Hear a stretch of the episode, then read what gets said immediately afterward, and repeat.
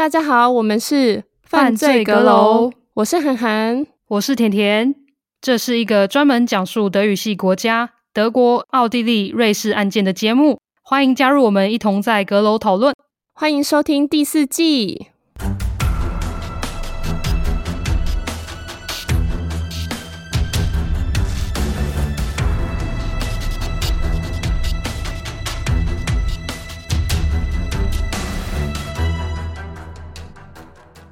嗨，大家好，我是甜甜。嗨，我是涵涵。不知道阁友们，你们大家都会开车吗？还是你们比较习惯骑机车？可是不管怎么样，我想要问一下你们，平时你们是比较喜欢开快车，或是骑快车呢？还是你曾经有超速开过车，然后被收到罚单这样？当时超速的时候，又是超过了多少公里？像是是五公里吗？或是十公里时速，还是更多？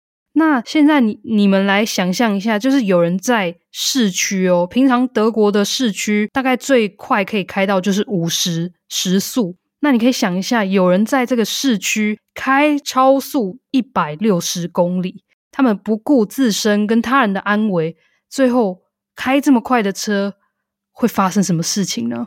今天我想要来跟大家分享一个在柏林市区的飙车案，这个案件的判刑。也会是德国犯罪史上的头一遭。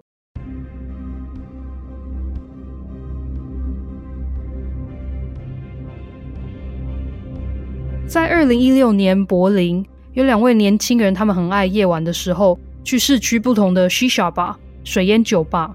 一位叫做 Hamdi Ha，二十六岁；一位叫做 Marvin N，二十四岁。两人其实不太认识。但是因为曾经在不同的水烟酒吧就是有遇到彼此，所以算是有一面之交。在德国，其实水烟酒吧算是在很多大小城市都可以看到的。那主要光顾的族群多半就是年轻人，然后可能去的人会是属于土耳其裔啊，或是阿拉伯国家等国籍的人比较常去那边。主要是因为他们的文化，然后还有很多酒吧老板也都来自这些国家。提供的饮料、餐点或是现场播放的音乐，都比较有这些国家的特色。这也是为什么整体来说，水烟酒吧它算是比较是给特定族群能聚集的场所。二零一六年，Marvin N 他还与妈妈同住在柏林东边的 Marzahn 区的大厦。在一月三十一日当晚，他开了车出门要去接女友，他们打算要一起去牛排馆吃晚餐。然后吃完饭后，两人就决定要一起去一个水烟酒吧。当时大约已经是晚上十一点半，两人先点了水烟，然后 Marvin N 还点了 Red Bull 的能量饮料加莱姆跟糖，女友则是点了可乐。大约在同一时间，Hamdi Ha 他在柏林北区的另外一家水烟酒吧才刚跟朋友碰完面。Hamdi Ha 跟友人说他还要继续去跟另外一位朋友碰面，而碰面的地点就刚好是 Marvin N 跟他的女友正在的水烟酒吧。过了不久，时间来到了半夜十二点，Marvin N 跟女友离开了水烟酒吧，上了 Marvin N 的白色宾士 AMG CLA 四十五的型号的车，然后他们打算一起回去 Marvin N 住处。他们正在等红绿灯的同时，地点就位在库当库当大道的 Adenauer Platz 广场。库当大道在柏林市区算是一条蛮多商店、餐厅，还有很多人会经过的街道。那正要前往水烟酒吧的哈姆迪哈开着他的白色奥迪 A6 轿车，正好就停在 Marvin N 车子的旁边等红绿灯。后来 Marvin N 跟哈姆迪哈就有认出彼此，所以他们就在下一个十字路口停了下来，开了车窗问候了彼此一下。因为他们俩就是并排挡住了两线道。那虽然这个时候已经是半夜十二点了嘛，路上其实已经没有太多车，不过后面还是有车子。那后方的车主就有按了喇叭，希望他们两人不要挡在路中央，毕竟是绿灯。接下来我会开始描述两人的飙车经过，因为会讲到街道名称，我就把地图放在我们的官方 IG at Dark Crime Podcast，大家可以边收听边看，比较会有画面。Marvin N 跟哈姆迪哈似乎两人就是心照不宣。所以就开始了一小段的飙车比赛。一开始是谁先到下一个红绿灯，然后到了红绿灯后又开始重新比赛，一起又飙了一段小距离。马宾恩通常都是比较快的那一方，因为他的车就是宾士，而且是马力比较大的。那在其中一个等待红绿灯的过程，可能哈姆迪哈就有点输不起，他就在红灯还没转成绿灯的时候，哈姆迪哈就全速冲了起来。马宾恩还跟坐在副驾的女友说：“诶，哈姆迪哈是疯了吗？他是干嘛？”不过他自己也二话不说的追了上去。他们开始完全不顾路上的红绿灯或是十字路口，一口气飙了三公里多。从我上头提到他们相遇的 Adenauerplatz，一路飙到 Gedächtniskirche 威廉皇帝纪念教堂附近。这中间有经过十一个红绿灯，两人时常交换车道。不过在事发当下，Marvin 恩是在左线道，Hamdi 哈则是在右线道。现在。我们就先把焦点转到另外一位当晚也在柏林市区开车的驾驶，他叫做 Michael V，快要七十岁。当晚他开着一台粉红色的吉普车，刚离开伴侣的家中。离开前，他还跟伴侣说，他回到家后会打电话给他，然后他会再带狗出去散步。Michael V 他平时开车其实是很守交通规则，甚至也因为很担心会出车祸，所以开车的车速都比较慢。伴侣事后在受访时还曾经提到，有时候真的是慢到连坐在副驾的他都有点不耐烦了。当下，Michael V 要进入位在 Nürnberger Straße 跟 Townsend Straße 的十字路口，当时他是绿灯的状态。那正当他要经过十字路口的时候，Marvin N 跟 Hamdi 哈正高速飙车穿越对他们来说是红灯的十字路口。根据事后的还原。当时红灯其实已经红了十八秒，所以 Marvin N 跟 Hamdi 哈可以说是蓄意闯红灯。那当时的车速超过一百多公里，他们根本没有看到正要从右边进入十字路口的粉红色吉普车。开在右线道的 Hamdi 哈，他在即将要撞上粉红色吉普车时，他才发现靠前方有车，立刻试着要让车子左切。不过想当然的，这么快的车速。还是没有在紧急刹车的情况下，直接撞上了米夏埃 V 的车子。他是从左侧正面撞上他，试着想要左切的哈姆迪哈，他也擦撞到了同样高速行驶在左线道的 Marvin N。那 Marvin N 跟哈姆迪哈两人都撞上了安全岛，安全岛上的石头也被撞破，甚至还有一个红绿灯的杆子也被撞断。他们开这么快，被撞到的米哈尔跟他的粉红色吉普车还好吗？他们车速听起来非常快，诶，被撞到的粉红色吉普车，它可以说是直接被撞飞。它在空中翻了好多圈，最后吉普车停下来的地方哦，已经是被撞地点的七十二公尺外。你就可以想象哈姆迪哈的车速它到底有多快。一台这么重的吉普车，而且是才刚起步哦，要经过十字路口，最后米夏埃 V 的车子。它是侧翻倒在地上的。接下来我就来分享从警察、消防人员、鉴识人员、救护人员、法医等不同角度的事发经过，以及他们当下是如何处理跟记录的。警察的部分是，当时值班的警察接获消息，他们在上头提到的这个十字路口发生了重大的车祸，警局立刻派出了大约二十位警察到现场查看。警方抵达现场后的第一件事。他们就是先观察跟用影像来记录整个车祸的现场。通常他们会边拍摄现场，边在影片中或是对着摄影机边说明当下观察到的事情。像是他们就有说：“诶，目前看到一台白色的奥迪轿车，不过因为车子被撞得蛮惨的，所以他们看不到车牌号码。”接下来警方也开始拉起了封锁线。原本以为只有两台车出车祸。后来封锁线却越拉越远，主要是因为吉普车被撞得很远，那当然还有很多车子的零件也四散各处。那他们就是为了要确保每一个物证接下来都会被记录到。当警方走进粉红色吉普车查看的时候，他们发现里头还坐着一位驾驶。当下米夏埃 V 是有生命迹象的，所以警方、消防人员跟救护人他们就立即讨论要如何抬起压住米夏埃 V 身体的车子。消防人员抬起后，救护人员立刻去查看了他。不过，米夏埃 V 他就直接断了气。救护人就说，就算抢救也救不回来了。因为车祸造成的破坏太大，加上也有一人死亡，所以警方就有立刻联络了当晚值班车祸现场鉴识人员。之后我就叫他鉴识人员米歇尔。他当天接到电话时，其实正在睡觉。当时出发到车祸现场的时候，他其实也没想太多，主要是因为他就觉得平时也很常接到这种电话，那觉得应该就是一场车祸吧。所以只要是有车祸，警方就会找车祸鉴识人员来看吗？还是因为这一场车祸比较重大，或是有人死亡情况之下？不是所有车祸都需要找警察，所以也不需要找到车祸鉴识人员。因为很多时候就是租车公司或是保险公司，他们讨论完就好了，你就可以直接开走。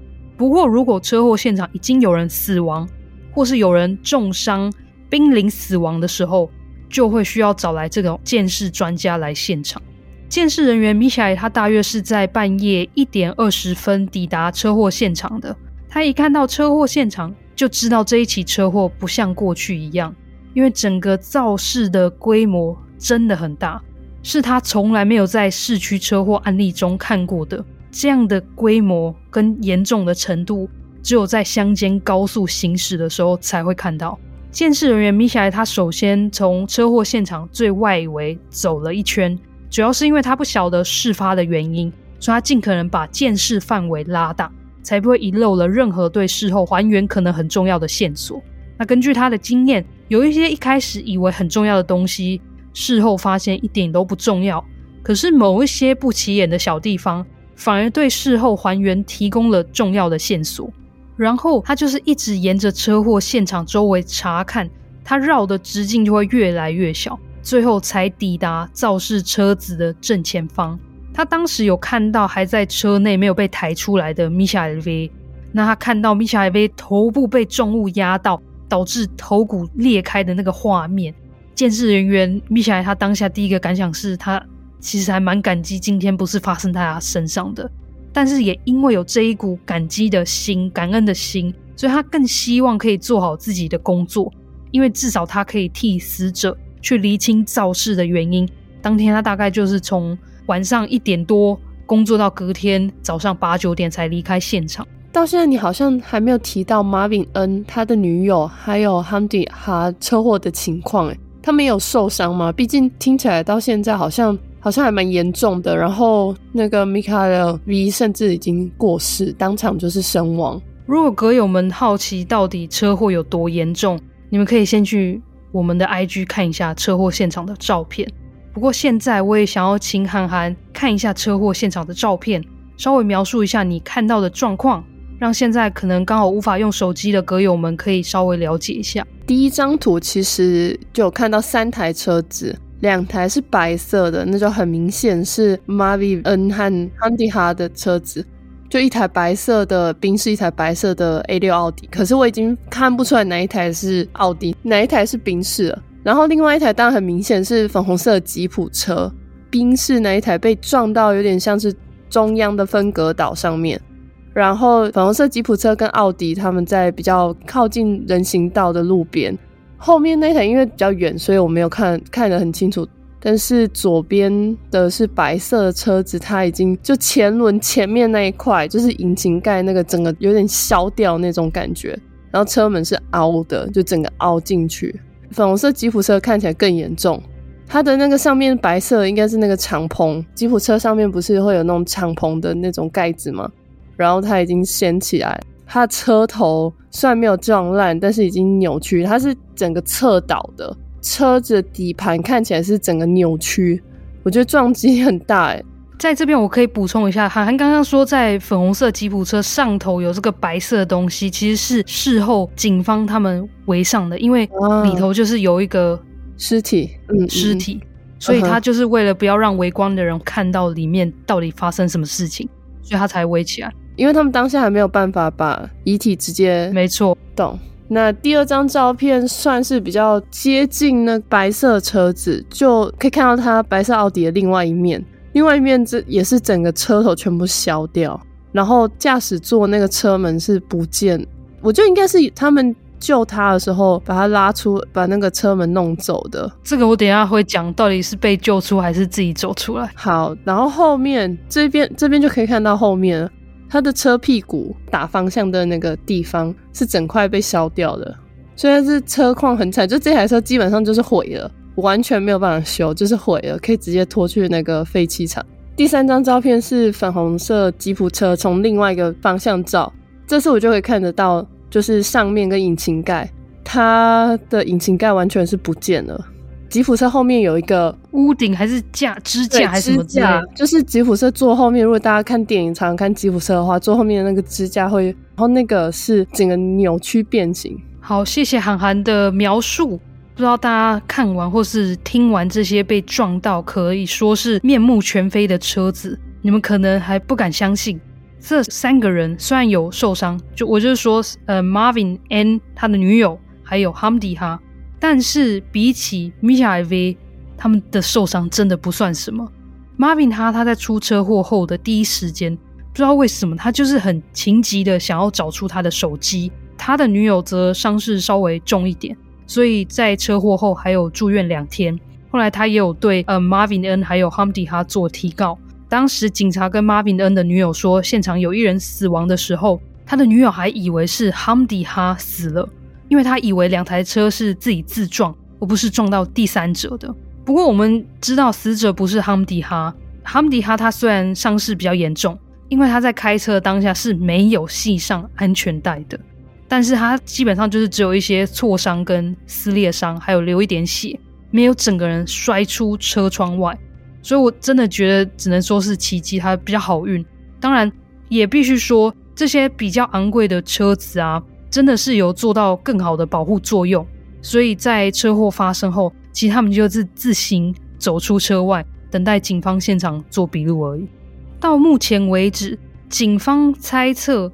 这可能是一场非法的飙车，不过因为还无法确定真正的起因，所以他们就算觉得车祸非常的严重，可是他们还是就会先以一起普通的车祸事件来对待他。这时候，Misha V 的伴侣就还一直在等他打电话回家报平安嘛，不过一直等不到他，伴侣最后就打电话或是传简讯给 Misha V，当然就都没有得到回应。最后他决定在这么晚的时候。他开车去找 Misha V，去看看发生了什么事情。毕竟伴侣跟 Misha V 他在一起很多年，所以其实都很清楚他的行车路线。但是我们也知道，Misha V 平时会经过的道路，现在就因为这场车祸被封锁了嘛，所以伴侣就只好绕道，最后开车开到了 Misha V 家的门口，按了门铃。可是伴侣怎么按都没有人回，他就只好再度回家。不过想当然的。他一整晚都没有睡好。隔天一早起床时，伴侣看到了 Misha V 出车祸的过世新闻消息，对他来说真的是晴天霹雳。到现在，就是事后有人在受访这位 Misha V 的伴侣的时候，他就一直在责怪自己，因为当天晚上 Misha V 他其实有点小感冒，所以伴侣就在 Misha V 要离离开自己家中的时候，还跟他讲说：“哎，他要煮个热牛奶给他喝。”那伴侣就一直在想说，今天如果他没有鸡婆做这件事情，去过度关心或是担心 Misha V 的时候，让他早一点回家的时候，或是提早一点离开他家的时候，是不是就不会发生这种事情了？人真的当自己的就是身边亲近的人遇到过世，或是遇到问题，或者是譬如说可能突然猝死这种情况下，我觉得当下真的会自责，虽然这完全不是他的错。而且他所有的事情都是出于好意，可是就只能说，就是很不幸的，就是悲剧就是这样发生了。真的，那时候听到这一段的时候，真的是也蛮感触很多。我就继续来讲案件喽。事发的隔一天是二零一六年的二月二日，记录这次车祸的档案来到了柏林检察官的手上。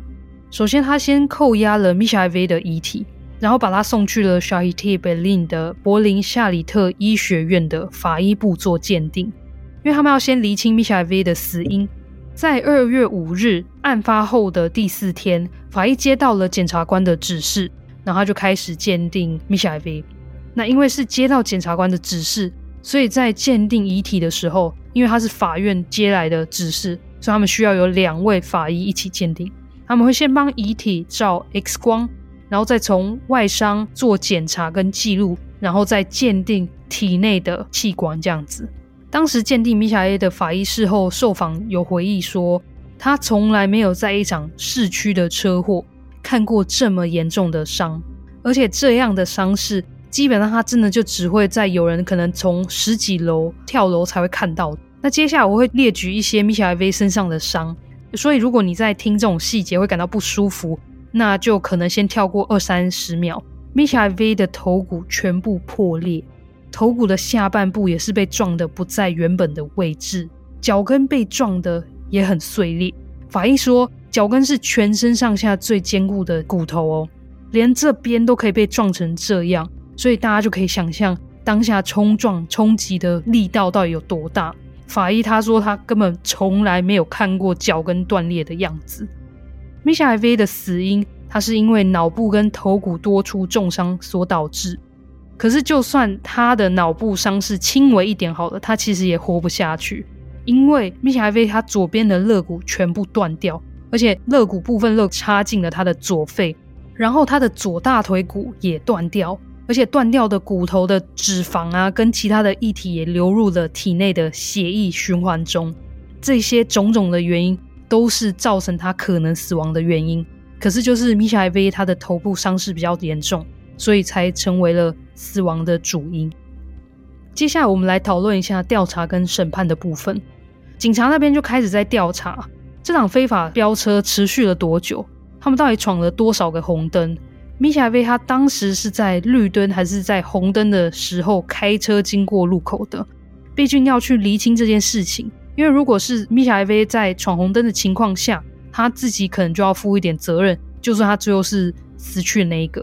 警方也问了许多现场的目击证人，大概经过了四周的调查跟问话后，检察官在听了许多目击证人的证词后，他就越想越觉得这个案子应该要以蓄意杀人起诉，所以警方逮捕了 Marvin N 跟 Hamdi 哈两人。一开始其实还蛮惊讶的，毕竟事件都过了四周，那这起案件就从现在开始会被以刑事案件来做调查。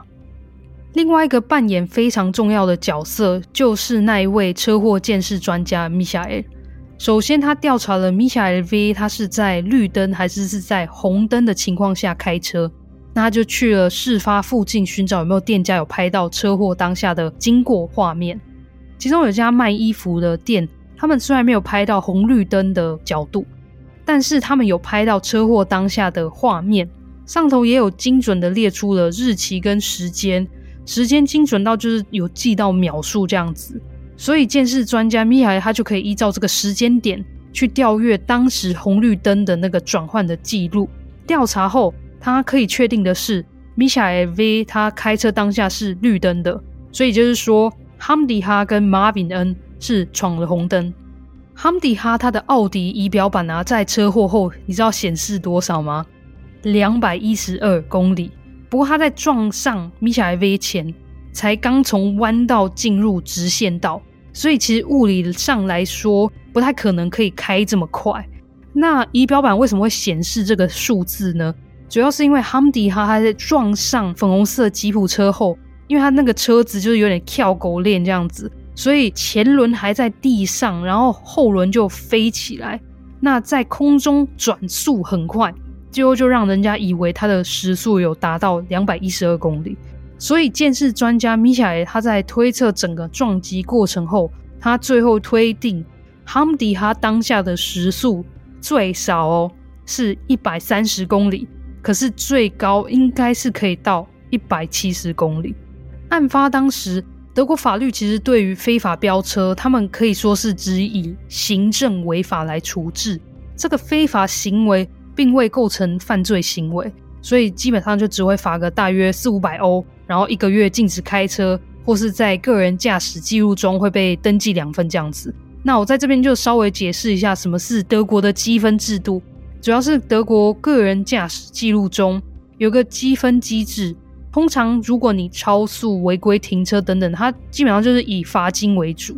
但是如果你超速，而且超速是超过二十公里时速的话，就会被累计一分，那或是你酒驾驾车，通常就会被罚五百到一千五百欧元的罚款，以及累积两分，就是被扣两分这样子。然后会被禁止一到三个月驾驶，一个人呢、最多可以累积到八分，此时你就会被吊销驾照。那我们听完 Michael 他遇到的这个状况，真的也不是说什么我扣几分加累积几分，或是罚金多少就可以平衡的事嘛。所以在这个案例发生的时候，最为大家在讨论的就是到底 Marvin N 还有 Hamdi 哈是不是要被以过失杀人罪起诉？因为他们两个人的车子现在变成了凶器嘛，还是可以说我们可以判他谋杀罪？因为他们两个明明就知道飙车不对，也很危险，可是就是因为自己的好胜心跟自尊心，然后直接忽略掉他人的安危。听到这里，我其实蛮好奇，Marvin N 还有 Hamdi 哈他们两个到底是怎么样的人？平时到底是在做什么？经济能力有很好吗？毕竟就一台宾士，然后另外一台是奥迪 A 六，这两台都不便宜耶。Marvin N 还有 Hamdi 哈，他们两人确实都不是含着金汤匙出生的人，所以他们没有有钱的爸妈送他们什么高级轿车当做生日礼物。Marvin N 他过去是军人，那后来在难民住宿的地方担任警卫，税后的薪水大概就是一千五到一千八百欧。相当于台币的四万五到五万四。那我开始也有说，他案发前还跟妈妈同住。那他开的那台宾士轿车全新的话，大概要六七万欧元，相当于台币一万八到两百多万。Marvin N 的薪水没有算很少，但真的老实说就没有算太多，就算很平均。所以他是怎么负担得起这台车的？因为这个薪水对比这一台车，嗯、呃，我觉得这负担蛮重的。对，这个车贷应该会背到一辈子这样子。更不用说你还要付税跟那个保养的费用，那个是更贵的。然后你还要付停车场的钱，对，所以我觉得这薪水实在有点困难。所以呢，他也没有买，他就是用租的，他就是每一个月付固定的一笔金额这样子。哦，对哦，我公公也是这样子。就是因为他是想要常常可以换车，对对对，这个就还蛮适合用租的。对，另外一位 Hamdi 哈呢，他同样也是住在家里，而且他还是跟弟弟睡在同一间房间的那一种。听到这里会觉得，哎、欸，还好啊，不就省钱住爸妈家吗？可是我觉得在德国、奥地利或是很多其他欧洲国家，这个都有一点，Come on，已经二十六岁了。对 对，就是都有一点奇怪，我会这么说。尤其是如果你是在念书还好。而他们两个都在工作，所以真的是有一点小怪，而且还跟弟弟睡同一个房间。那他在就学期间，他就中断了奥斯皮隆他的职业教育训练。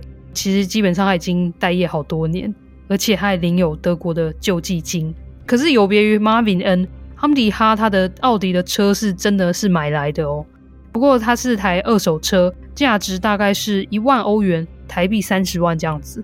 那哈姆迪哈在这次事件发生之前，其实他也有一些犯罪记录跟违规的记录，像是他曾经闯空门啊、诈取补助金、交通违规，甚至还曾经有过撞到人。他们两个人的经济上，应该说 Marvin N 的经济上还算可以。然后如果他住家里的话，这个钱都可以自己花，那其实还蛮省的。就是他这样子的话，生活还算蛮有余裕的。但是很多人像他们这种薪水都不太敢开这么贵的车，尤其是 Hamdi 哈在还在待业中。虽然听起来其实一万欧元的车子，或是台币三十万的车子，如果你是有固定经济来源，然后还不算太差的话，是负担得起。对对，是绝对负担得起的。可是他待业这么多年，要买一台一万欧的车子，哇，我我都要考虑很久很久很久。我就觉得啊，没有必要都不要买车，因为就很花钱了。他这样子为什么要开这么贵的车？而且其实二手车还有很多别的车可以选择，很几千块的也有，对不对？就一台小车可以代步就好了，两三千块其实也有可以代步，是很好。而且他们住柏林呢，我就觉得好纳闷哦。所以韩寒的纳闷，我相信很多歌友也是蛮纳闷的，到底是怎么样？很简单啊，就是两人想要炫耀，两人就是一个很物质的人嘛。主要是因为他们去的那些水烟酒吧啊，我没有很想要讲负评或怎么样，可是这种地方就是有些时候很像是物以类聚的地方啊。那那边的人他时常就会在那边炫耀自己开什么样的车。今天如果有一个男的他开了一台很普通的宾士轿车，而且不是 R M G 哦，就 AMG 的款式的话，其他人可能还会觉得不屑，因为对那些人来讲，宾士的普通的轿车。是基本款这样子。可是如果今天这个男的他开的车够贵，而且够屌，他就可以得到大家的注意。那另外一个原因呢，他们其实会开这样的车，是想要借由开名贵的轿车去吸引女性。几位过去跟 Marvin N 他有交往过的女生都有说他人不错，然后因为他开的车很棒，呵，就是很物质的女性。还有女性回忆说，她过去坐在 Marvin N 车子的时候，也都不能用化妆品，因为 Marvin N 就很怕自己的车被弄脏，很保护自己的车子。所以大概可以想象，Marvin N 还有 Hamdi 哈很肤浅跟很注重物质的人。现在来额外补充一件事情，就是。有一些人他被称为 car spotter，那中文翻译应该就是赏车人士，就是一群很喜欢欣赏名贵轿车或是跑车的人，他们就会特地到较常出现这些特殊车种地方的街道去拍摄照片或是影片。那么甚至有时候会想要与这些车主联络，希望车主可以配合他们拍一些影片啊或照片。那其中 Marvin 呢，他就曾经被找上过。因为他当时拥有的这台 AMG 宾士轿车啊，算是当时的时候还蛮新的型号，所以柏林的几位赏车年轻人就想要帮 Marvin N 还有他的车子拍一系列的影片，所以想当然的，Marvin N 当然很乐意秀出他的车。影片拍摄结束后，Marvin N 不知道是故意还是怎么样，他还去了附近的 LV 跟 Gucci 的名店买东西，那这些都有被拍进去。由此可知。Marvin N 可以说是一个蛮打脸充胖子、很爱炫耀的一个人。现在我们来讲一下审判过程，因为这一起案件算是史无前例、独一无二，那又有点复杂。其实不是因为案件经过复杂，因为我们就已经知道是凶谁是凶手，是谁谁撞人嘛。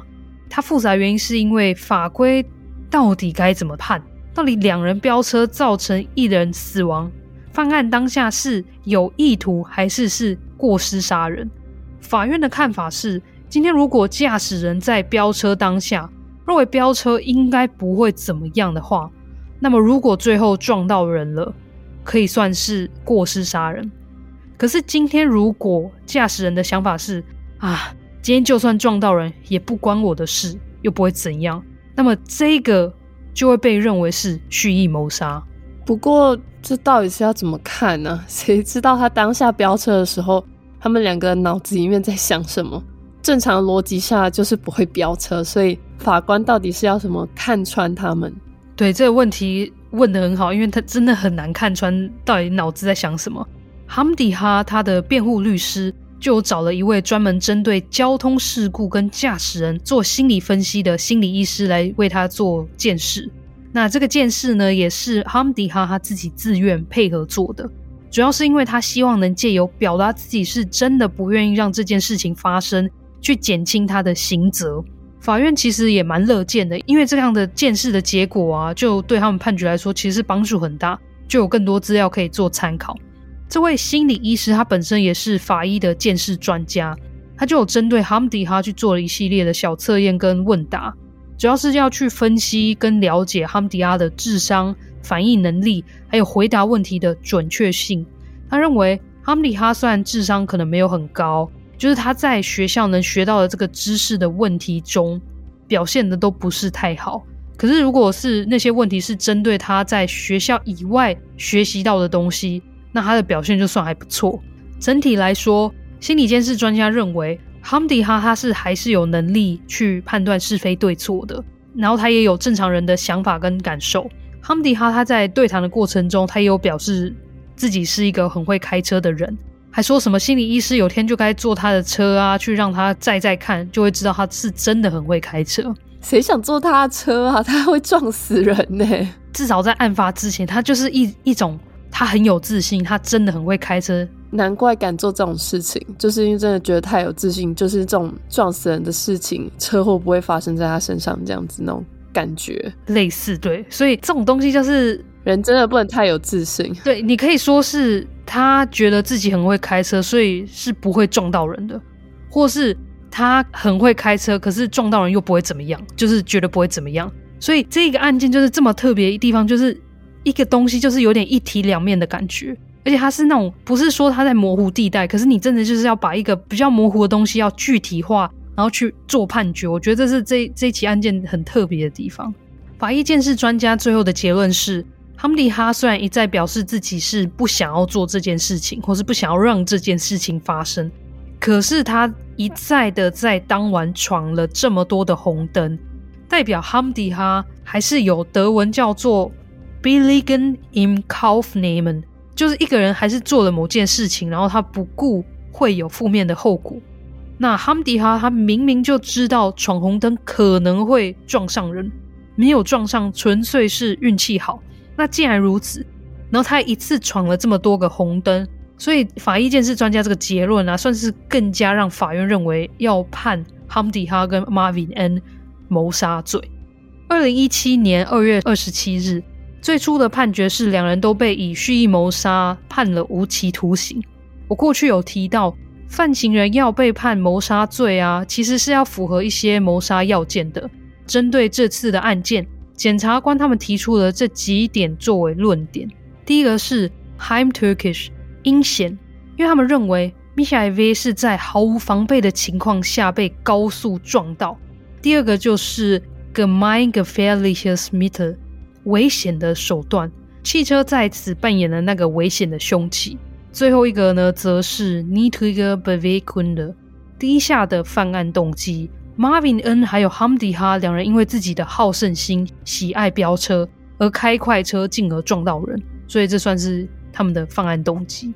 不过地方法院的判决啊，后来是有被驳回的，主要是柏林地方法院认定两人在闯最后一个红灯的时候，要进入十字路口的时候，那时候他们两个因为都不想输，Hamdi 哈他就落后嘛，所以他有在那边吹油门。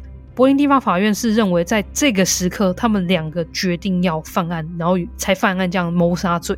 但是联邦法院却认为，两人经过十字路口的那个车速超级快，根本就没有看到右边来的那台粉红色吉普车，而且就算有稍微减速或是刹车，好了，其实也为时已晚。所以他们希望柏林地方法院再次重审。这样，在二零一九年三月，同样的。柏林地方法院再次判了两个人都还是无期徒刑，可是到了二零二零年的六月，联邦法院他们是认可柏林地方法院对哈姆迪哈的判决哦，可是他们对 Marvin N 的他们又驳回了，主要是因为柏林地方法院认为 Marvin N 是共犯，所以谋杀罪的共犯通常也会是被判无期徒刑，可是联邦法院不那么认为。因为他们觉得 Marvin N 并没有事先跟 Hamdi 哈讨论要飙车，而且他们也没有说要一起杀人。再加上 Marvin N 的车子，他其实是完全没有碰到或是撞到 Michael V 的车子，所以在二零二一年三月，Marvin N 的最新判决呢，最后变成了十三年的有期徒刑，而且原因是试图谋杀罪。马米恩的律师是有在提出上诉，可是他们在二零二二年的时候被驳回。那判决现在就是最终确定。也因为这个史无前例的判决啊，还有一位叫做 Fritz Schramer 的政客组织的一个团体，他们促使德国政府在调整非法飙车的法规。这位 Fritz Schramer 他曾经在两千年到两千零九年担任科隆的市长。在二零零一年的时候，他的儿子走在科隆的市区，然后就被一台非法飙车的车子给这样撞上，当下立刻死亡。所以 Fritz Schama 他就化悲愤为力量，借由他在政治领域的专业跟优势，他就一直以来就有在表示，希望政府可以改善交通规则。然后他也有去协助一些受害者的家属。最后也因为他的组织，让原本非法飙车只是一个行政违法的这个法规做了更改。现在的新的法规是这样子的：非法飙车者，或是车主参与到非法飙车，或是驾驶人不顾大众安危、超速跟用高速驾车的时候，他们就会被判罚金跟最高两年的有期徒刑。那如果上述的这些人，他们危及他人的生命或是重要价值的财产的时候，会被处以罚金，而且还有最高五年的有期徒刑。那如果飙车者他飙车导致有人死亡或是重伤，或者他危害到了一大群人的健康，那么这个人呢，可能会被判一年到最高十年的有期徒刑。其实案件到现在讲的也差不多了，那接下来我就要来跟你们分享一下德国非法飙车的一些小小的数据。当初这个判决出来的时候，还有二零一七年法规修改后，大家都认为应该就可以做到贺组飙车组的那个作用。那我们就来看一下数据到底是怎么说的。二零一九年，全国总共有两千一百六十三次的非法飙车被抓到。那到了二零二一年呢，则有五千六百七十四次的非法飙车。那其中最多非法飙车的城邦呢，是北威州，就是大家熟知的科隆啊、杜塞道夫都是在这个城邦。北威州从二零一九年有七百六十六起非法飙车，那他们到了二零二一年则有两千零三十七次，可以说是整整成长了三倍。最后科隆他就成立了，算是德国第一个。专门处理跟追查非法飙车的部门。第二个最多非法飙车的城邦呢，就是柏林，在二零一九年的时候有三百六十二次，到了二零二一年则有五百六十二次。那在二零一七年到二零二零年间，在柏林有两人因为非法飙车死亡，然后十九人受重伤，六十三人受伤。在这次车祸的事件后，就是同年的八月啊。又在同样的库当大道发生了非法飙车撞到人的事件，那就是一对开着 Ford 轿车的母女被一台马力有到五百的 B N W 的车快速跟大力的冲撞，然后两人因此而受重伤。B N W 撞到母女的车子后，他还继续追撞了一旁总共八台车，然后这位车主跟副驾他们就快速下车步行逃离了肇事现场。然后我就觉得真的是还蛮过分的。这些数据中啊，其实还包含了多人的飙车，可是其实也有独自飙车也算在内哦。独自飙车是指自己一个人然后开很快吗？就超过时速限制，这样就算非法飙车吗？没有，就是你自己就是到第一个红绿灯，然后跟自己说好，下一个红绿灯我要赢自己，没有啊？就比如说飙车，就算是开时速特别快，就已经超过常理的速度，就这样。譬如说有可能闯红灯，这其实就还蛮。还蛮好算的，就是这代表你就是在飙车，但他的法规他没有说，哎，你独自飙车要超速多少才算是飙车，或是这个独自飙车啊？他们是原本这个法规三百一十五条这个法规是针对两人以上的非法飙车，可是就算你自己开快车飙车是也有可能违法，主要是因为如果这个驾驶人呢、他在开快车就不顾大众安危，然后有他们是说超过常理跟规定速限。很多的速度在开车的时候，所以他们没有说是超过三十公里时速还是五十，可是就是超过，而且是真的很快，然后还可能明明就知道说前面就是有人行道，或者前面就是有斑马线，然后你还是故意开很快，就是你有可能一次撞上很多人，这种就算是飙车，就是像是你说，如果限速限制是五十，然后你开一百，其实就很明显就是在飙车，因为这有点太夸张了。每一起案件都不一样，所以今天我们这一起案件，哈姆迪哈被判了谋杀罪，不代表之后每一个人可能撞到人就是谋杀人。那我们再回到数据上面，就是有人说这些数据啊，它会成长，其中一个原因其实主要也是因为警察有比较勤劳的在追缉非法飙车。可是不得不说，整体来说，非法飙车它还是有年年在成长，而且我相信这个数据啊，它也只是一个表面。一定还有很多没被抓到，就是没被撞到人啊，没有造成意外什么，没有被发现。所以这个部分非法飙车，这也是为什么让德国警方跟政府就是年年都非常头痛。那我们这次案件呢，就差不多到这边。可是我觉得还是有想要跟韩寒啊，还有跟阁友稍微聊一下。我不知道阁友们跟韩寒针对这次案件的判决，你们觉得它是合理吗？还是过当？我觉得判无期徒刑蛮合理的，就是尤其是判他算是蓄意谋杀的话，你在决定当下决定你要在市区开这么快，再加上闯红灯，你怎么可能不会认为你会撞死人呢？对吧？如果今天你今天是撞了一台车，但是如果今天是你飙车，你就开过去，然后你太快没有看到，哎，刚好一个人要过马路，他可能刚好也是跑着过马路，然后就这样跑进来，可是他也没有错，因为开过去你撞到他。你不是蓄意谋杀吗？就是因为你闯红灯，然后又开这么快，所以我觉得这个判决是很合理的。然后另外一位马米恩是判十三年嘛？对，我觉得也算啊，因为其实十三年德国无期徒刑是多久可以申请出狱？十五年。老实说，我是觉得两个人都是一样啊，就是一个巴掌打不响，所以我觉得两个人应该都要是像第一次他们判的那样子。无期徒刑。觉得刑期这些还是有一些措施可以采取的，但是老实说要杜绝，像台湾这几年也都一直在提高那个酒驾嘛，罚金跟刑罚，就甚至要去坐牢。可是酒驾还是一直在发生，所以我觉得能做的有限，但是当然还是要尽量做。只是我觉得政府可能就是还是可以尽量再往前推。如果一直在就是非法飙车跟酒驾这件事情还是一直没有办法禁止的话，我觉得还是可以继续再规定一些比较细项的法规，然后让大家比较警醒一点，或是甚至不太敢做、不太敢去犯这样子。这个部分又来到，其实也蛮多人在讨论，到底我也想问大家。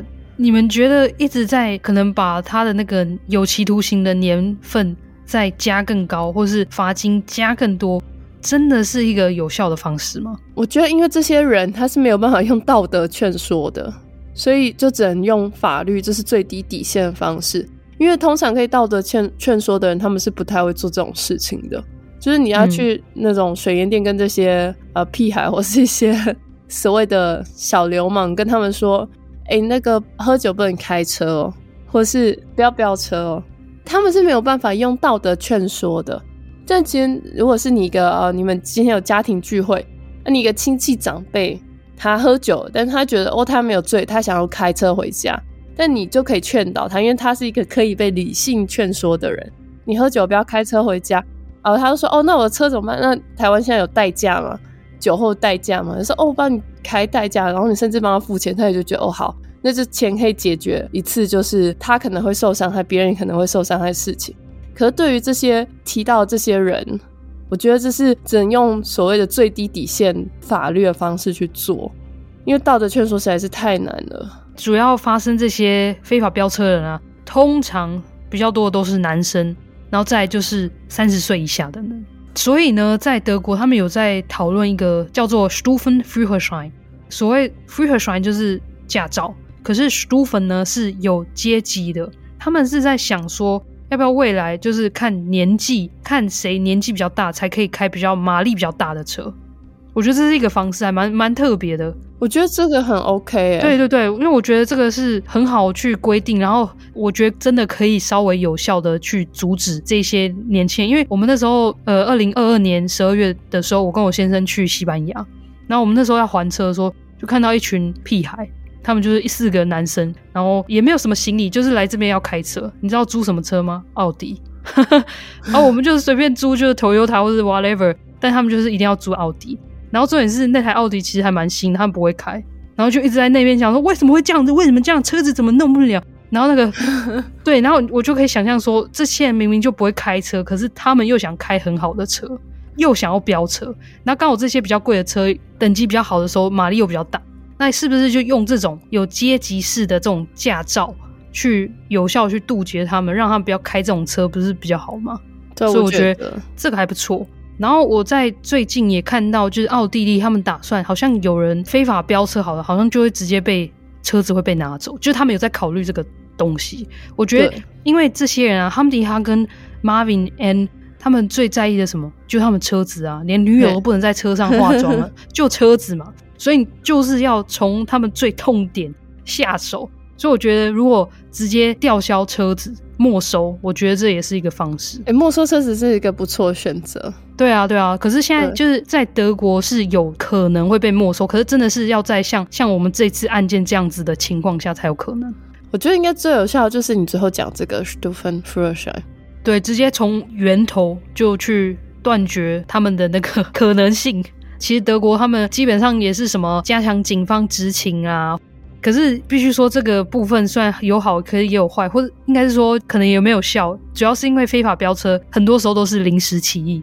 因为像我们的 Hamdi 哈跟 Marvin N，他们就是诶路上看到彼此，然后就突然想要来来一趟飙车，所以就算加强警方执勤，也不一定有效。再来他们也有说，诶那就加装什么测速照相机啊。可是你其实固定的照相机也没用，因为大家都知道地点。我觉得要在测速的时候就赶快，车子会侦测。对啊。所以就没没啥屁用，而且他们那些付钱，他们根本就不会觉得是怎样，所以其实也没太有用。那再来就也有人说，那是不是要变成减少汽车行驶的道路？就是原本是三线道好了，变成剩下两线道或是一线道，然后反而去增加什么脚踏车道或是公车，因为我在西班牙还蛮常看到，就是他们只有独立一条线是给公车跟计程车的。后来我就在想说，可是你这样会不会造成塞车的现象？那或是会不会车子想要开在脚踏车道上超车？那会不会有可能变成脚踏车骑士反而又更危险？我觉得塞车好啊，就是让大家就不要在市中心开车啊。对，所以现在其实很多市区，他们反而就是故意去减少那个脚，他们故意去就是设立障碍物，让车子就是完全不能行驶进来。其实已经德国慢慢有一些区域，像是我住的海德堡啊，嗯、就已经有一些比较真的是住宅区的那边，他们就是已经最近一直在提议跟在申请，希望政府可以把它那个那个地方就是变得完全没有车子可以行走的。对，像呃维也纳旧城区。中间是里面是基本上不能开车的，就只有外围那一圈是可以开车的。但是像维也纳这种，就很多单行道，真的开车会疯掉。如果有开过的话，就真的知道那个单行道多烦。而且他都故意放那个不同向。主要啊，这次他们会飙车，这两个人会飙车啊，是因为我讲那个裤裆大道啊，他们算是一条没有障碍物，你就是很像台湾忠孝东路那样子。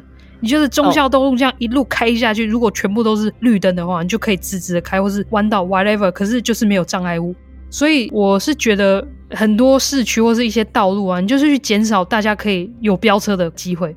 反正阁楼就是希望大家不要飙车，然后也希望如果你周边的朋友很喜欢飙车的时候，或者他们喝酒想要开车的时候，都尽量可以做到劝说的。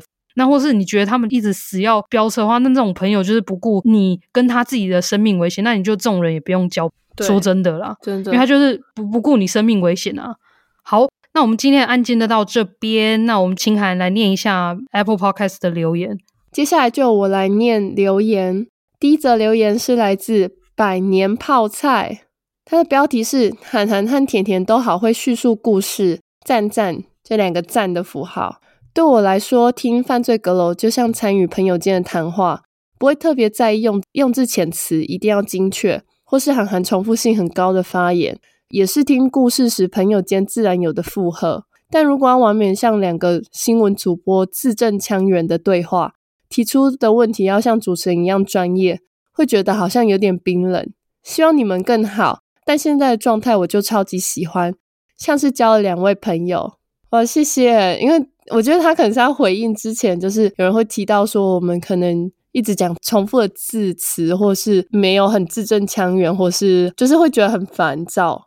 但是这个歌友刚好回应了这个，他就觉得说，就像交两个朋友一样，跟朋友聊天听故事。我觉得这也是我们想做的。没错，虽然我们讲故事的时候也蛮严肃的，但是我们还是希望他的气氛也没有到太严肃。就像他说，We are not perfect，你知道吗？我们又不是完美的人，所以。然后两个又住在国外，很常用的语言又不是以中文为主。我现在用的语言都是在用德文，所以我们都有在尽量去把字句用得很正确。可是当有些时候会没那么的精确，那就希望大家可以还是可以接受。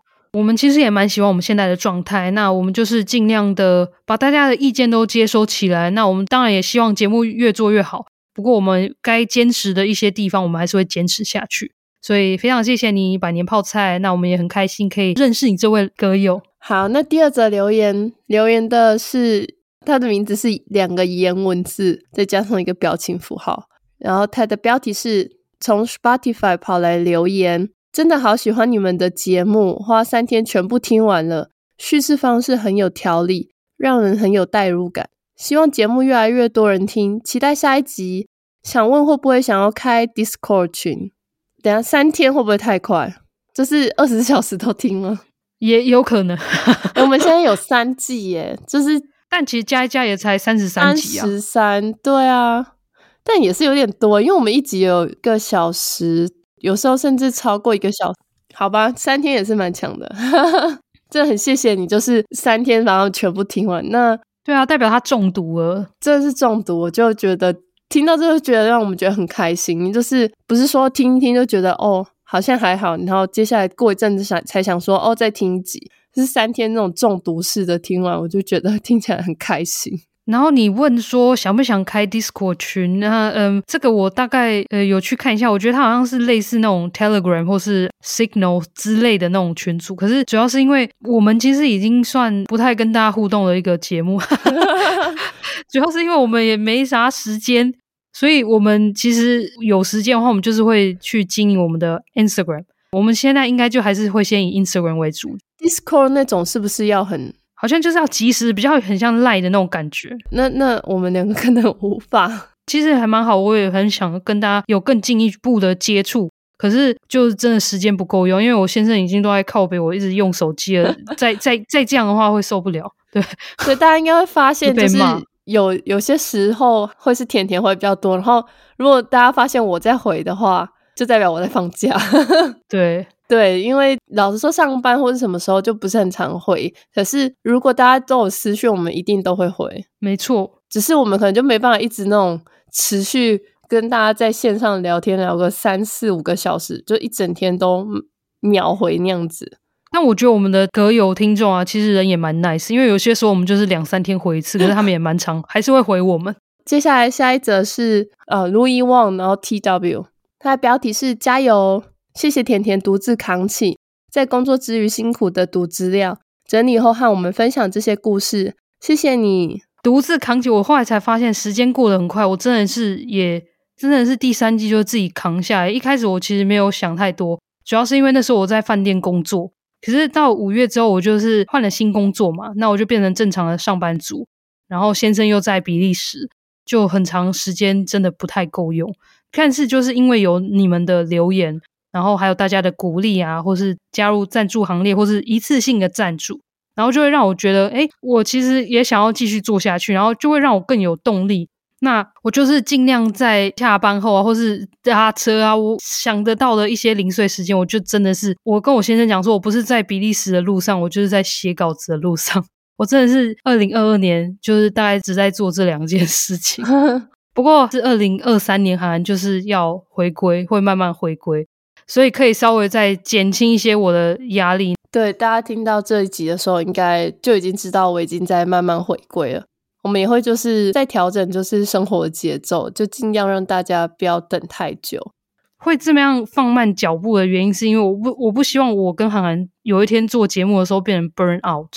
因为对我二零二二年的时候，虽然我可以跟大家讲说，我其实有点压力在，嗯，可是我还是很 enjoy 在制作节目，所以我觉得 OK。可是我很怕，我今天如果还还没回归，就二零二三年还没回归的话，我再继续做这样下去的话，我可能会被离婚，然后可能 可能会 burn out 之类的。所以这也是为什么你可能看到我们在出游，或是两周才更新一次啊，或是休更的时候可能到三个月。呃，其实我们就是希望放慢角度在做，让我们的生活跟工作跟休闲的活动都达到一个平衡。今天节目就到这边哦，那我们最后就再次的呼吁大家，因为我们的留言 Apple Podcast 留言真的已经呃那个那什么山穷水尽，对，山穷水尽已经基本上扣打没有那么多了，所以希望大家如果听到这边很喜欢我们节目，或是觉得节目有哪些需要改进，或是你你想你想要许愿按键的时候，都欢迎大家留言 Apple Podcast。